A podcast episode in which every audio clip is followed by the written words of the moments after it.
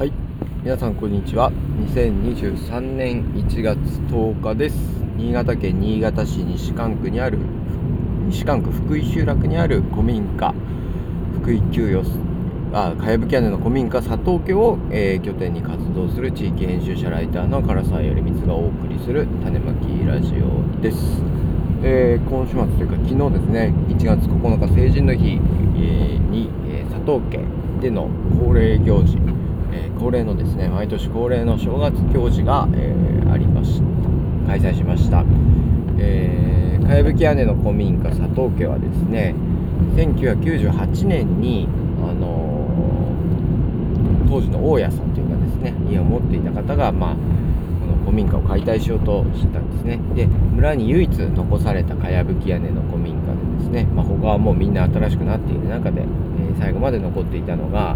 たまたまこう庄屋さんの邸宅だったんですね。えー、で、まあ、解体前もうにじゅうねんぐらい空き家になっていたようですけれども、まあ、いよいよちょっときれいにしようということで、えー、その持ち主さんもう住んでなかったんですけどねその方が、えー、その壊そうとした時に地元の有志の方々がですね、えー、この地域で、えー、営まれてきた、えー、暮らしとかですね、まあ、歴史文化を伝えるにあたってやっぱり言葉や写真だけでいいのかとやっぱり建物がないとですねこのかやぶき屋根の、えー、姿とともにここの、えー、文化みたいなものがなくなっちゃうんじゃないかということを、えー、危機感を持った有志の人たちが集まっていうボランティアで、えー、保存を始めました。でそれからもう20あ今年ごねんかにじゅうごねんめになるんですね。あすごいであなんか記念すべき四半世紀にわたってですねこうボランティアが古民家管理してきたというわけに、えー、なります。でそこで毎年ですね、えー、お正月になると、えー、神楽舞が回れ、えー、餅つきがされてですね、えー、地域の子どもたちとか地域外からの子どもたちが集まって、えー、過ごすその正月行事というものを、えー、やっておりましてですね今年もその行事がありましてみんなに来て、えー、もらったという、えー、わけです。であのー、今年はですね恒例の繭玉飾りといってですね、えー、と木の枝、えー、水木と水木という木の枝の、えー、にあの繭玉と呼ばれる、えー、こちらで新潟ではですね米花あのー、まあもなかですね、えー、色とりどりのもなかのでかたどったお餅とかをですね餅というか丸い繭の形繭玉の形なので丸なんですけれども。えー、それをですね飾り付けるというお正月いちがつじゅうごにちお正月の縁起物として親しまれている、えー、ものですねそちらを飾りました。えー、でその後に神楽舞ですね獅子舞が来てくれてですね、あのー、皆さんの前で神楽舞を披露していちねんのまあ無病息災みたいなものをですね祈願して、えー、くださいました。でえー、その後はですねこう地域のお母さん方のサークルというかでですねカステラ座というサークルがありましてそこの方々が子ども向けに人形劇とか歌の、えー、劇をやってくださいました。でその後みんなでお餅つきをしたり、えー、昔ながらの遊びをして、えー、最後くじ引き大会をして解散という、えー、感じでありました。であの例年ですとですねお餅つきの後にみんなでこうご飯を食べるんですけれどもご飯を食べてまあ一日佐藤家でゆっくりと昔ながらの古民家畳の大広間でですね、えー、ゆっくりと過ごすという、あのー、取り組みだったんですけれどもちょっと、まあ、新型コロナウイルス感染症のね拡大もあり、うん、ちょうどやっぱりこう子どもたちですね特に保育園の保育園幼稚園の年齢の子どもたちがたくさん来てくださったので、まあ、来るということでですね一番こう今感染もね多く広がっているところでありましたので残念ながら食事はなしになったんでねなんか午前中かなり駆け足で、えー、終わったイベントに、えー、なりました。でもう本当にね恒例なので恒例というか毎年ね恒例にな恒例行事になっているのでですね段取りもまあそこまでなんていうんですかね、まあ、もうみんな関わってくれる人たちはこう買って知ったるみたいな感じで、あのー、手伝いに来てくださってたんですけれどもやっぱり今年はね子供がすごい多く集まってくれてですね定員さんじゅうめいなんですけれども、え例年ですと、最近ですとね、親がふたり来て子供、親ふたりで子供ひとり連れてくるっていう感じでですね、あのお子さん、家族連れの家族が参加しても、あの子供よりも大人の方が数が多いっていうのがなんか例年の傾向だったんですけども、今年はなんかこうあれですね、お子供をたくさん連れてくるあの親御さんが結構いらっしゃってですね、大人じゅうにんに対して子供にじゅうにんぐらいっていうあの参加者が集まりました。あとはまあスタッフとかいろいろ入れると総勢ごじゅうめいぐらいが、えー、古民家に集まってですね、えー、正月の行事を楽しんだという感じになります。やっぱりこうちっちゃい子供たちがですね、あのー、たくさん来て、えー、獅子舞を見て泣いて怖がったりとかですね、あの前玉飾り一緒に一生懸命、えー、木の枝に吊るそうとしたりとかですね、えー、いろいろ見てるとですね、ああなんかこう行事ごとって大事だなというふうに、えー、思いました。で、まあ地域こうしたですね地域に根付いたなんか行事っていうのは本当にまあ温かいなと思うし、こうなんかやっぱり人がね集まる力になるというか、あのやっぱり古民家もですね、あの普段とは違ってこう使われることでこう息が吹き返るというかですね、本当にまさにこう保存してきた先輩方がですね、生きた古民家として、えー、この佐藤家を守っていきたいという思いがですね一番出てるこうイベントがこの開く、あのいろんな外の人にも開かれたこの佐藤家のお正月行事だなというふうに思いました。で、あの実は先週ですね、あのちょっと学校の先生たちのこう勉強会にお声掛けいただきましてですね、あの行ってきたんですけども、まあ、そこはあのあれですね、うんと総合学習とかあの生活科っていう小学校の、えー、授業なんですけれども、まあ、その中でこう地域とつながりながらこううまく、えー、子どもたちにこう魅力、子どもたちが主役となるような教育をあしていきたいというので、ね、まあ、あの総合学習ですねがの関係でこうどういうことをすればいいのかみたいな、えー、話をさせていただいていたんですけれども、まあ、地域学習というかね、まあ、地域のやっぱり確かにこう伝統とかですね、こう地域コミュニティに小さい頃からこう触れ合うっていうのはまあ大切だなというふうには思いますが、なんか一方でこの難しいのがね、別にそれいやだから伝統とか地域とかってすごくまあ大事ではあるんですけれども、なんていうんですかね、うん、まあ実はこう、うん、その個人にとってはその地域である必要とか、まあ、あるいはこうその伝統であるまあ、必要性っていうものは、まあ、しっかりと考えるとあんまりないんですよね。たまたまその地域に生まれ落ちたとかですね、まあ、そのたまたまそういった家族を持ったとかですね、まあ、本当に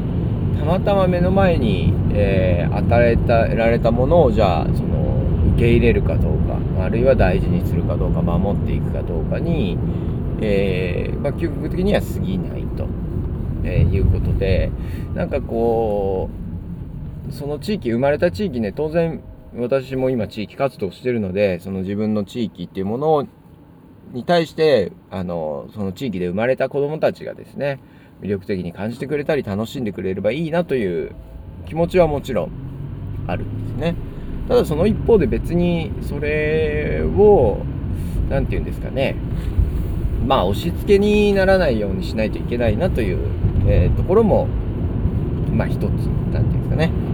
うん、心がけとしてあるわけです。やっぱりいろんな選択肢がこう個人の中ではあるわけで、その地域というか自分が生まれたところ、生まれ育ったところが絶対だと思う必要は特にはないのかなというふうには思います。で、まあ、もちろんねやっぱり生まれた地域だからこそっていうものを何事にも変えがたいというかですね、自分だからそこで生まれたからっていうのはですね、まあ、何かを選択する際の強いこう動機づけだったりとかですね、自分自身のアイデンティティもなりやすいので、まあ、それは持ってることは別に損ではないとは思うんですけども、ただそれ自体もこう入れ替え可能というかですね、あのー、まあはっきり言ってこう何か心の拠り所になるものっていうのはうん、何でもいいと思うんですよね。ぶあのその地域とかその自分の生まれた地域とか自分の生まれたあの家族である必要性もないかなというふうには思っています。で、まあ、その中で私あの、まあ、私自身も出身は長野県ですね。あの自分のふるさとみたいなものと今全く関わりなく暮らしているわけです。でもそれでもその地域みたいな何かにこう根を張るようになったっていうのは、まあ別に自分のそれは生まれ育ったところだからというわけでもなくですね、まあどこでも自分のふるさとというかですね、アイデンティティをまあねねね根付かせる場所になるんだろうなというふうには思っています。だからあの地域で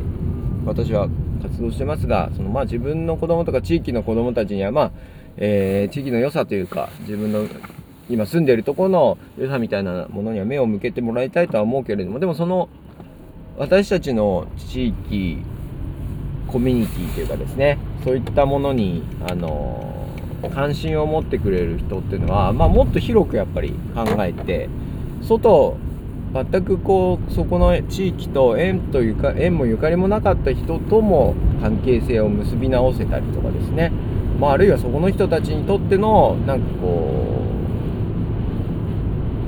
うしゅうんとまあ、つながりの先にあるなんていうんですかね、まあ、第二のふるさと第三のふるさとみたいな存在にいかになれるかっていうのが、まあ、コミュニティとしては大事なのかなというふうに、えー、思地域コミュニティとしても大事なのかなというふうに思っております。で、そういう意味であの今回その周辺地域の私たちの地域じゃないところに住んでる子どもたちが結構来てくれましたし、あの実際お手伝いというかですね、その演劇をやって人形劇やってくれたカステラ座っていうまあ人たちも、まあ、私たちの直接福井集落という集落の中の人ではなくて、まあ、旧牧町というかまあね、まあ牧旧旧市町村なので、じゃあそれが外なのかっていうとまあ難しいところですけど、まあある程度もう開かれた。あのあまあ、ちょっと外側の人たちを巻き込みながらこうやっているっていう感じですね。でそう考えると佐藤家、かやぶき屋根の佐藤家っていうもの自体がもちろん地域の人もいろいろ関わってはくださってはいるんですけれども、でもそれ以上に結構実はあの中心となって動いているのは地域の外に住んでる人たちとかですね、まあ、あの関わってくれながら守ってきたところになります。あのそういう意味でですね、こう普段は別々のところに住んでるとかですね、あるいは自分が別に生まれ育ったところじゃないんだけど、この地域、このコミュニティに何なんとなく自分の居場所を感じて、まあ、そこを、えー、居心地がいいと思ってこう通ってくれたりとかですね、いろいろしてくれる人たちがたくさんいるっていうのはまあ素晴らしいことだなというふうに、えー、思いますし、なんかそういう地域づくり、街づくりみたいなものを心がけていきたいというふうには、えー、私自身も思ってます。やっぱりこう自分自身も振り返ってもそうですけれども、個人というものというか一人の人間として何かしようと思った時っていうのはあの自分の生まれ育った地域とか、えー、所属コミュニティっていうのはなんか家族とかですね、まあ、あるいは家業を継がないといけない人は家業とかそういったものっていうのはなんていうのかな、まあ、ある種は何か自分がやりたいことをやろうと思った時に足かせにもなったりするし、別にそれに制約されて自分のなんかねやりたいことをこう曲げる必要も私はないと思っていて、まあ、個人は個人自由にやっぱりですねいろんなことにチャレンジした方がいいし、まあ、ある種故郷縛られずにいろんなことをやってみる必要があると思います。でその上でやっぱりまあ人間をまあ草木、まあ、タンポポがね、えー、生まれ育っあの種をねあの綿毛で種を遠くにまで風に運ばせて飛ばすようにやっぱりですね、えー、いろんな地域ふるさとを離れていろんなことを経験してみる必要があると。でその後にじゃあ自分がこう降り立って根を張るということもやっぱり大事だと思うんですよね。その時にいろんな地域いろんなところの地域とかいろんなところの、まあ、都市でもいいですけれども、その中にこうそういった人々を受け入れる土壌となるコミュニティ居場所がたくさんあってですね、それがまあ外の人たちをうまく迎え入れてそこで根を張り、次のまた未来への種をまくような育てるようなですね、あの土壌っていうものがやっぱり社会の中にたくさんあるといいなと思っていて、まあ、地域コミュニティっていうのは一つそういったあの受け皿でもあるし、まあ、いろんなですね都市の中でも町の中でもあるこう市民活動地域活動みたいなものがですねそういったコミュニティ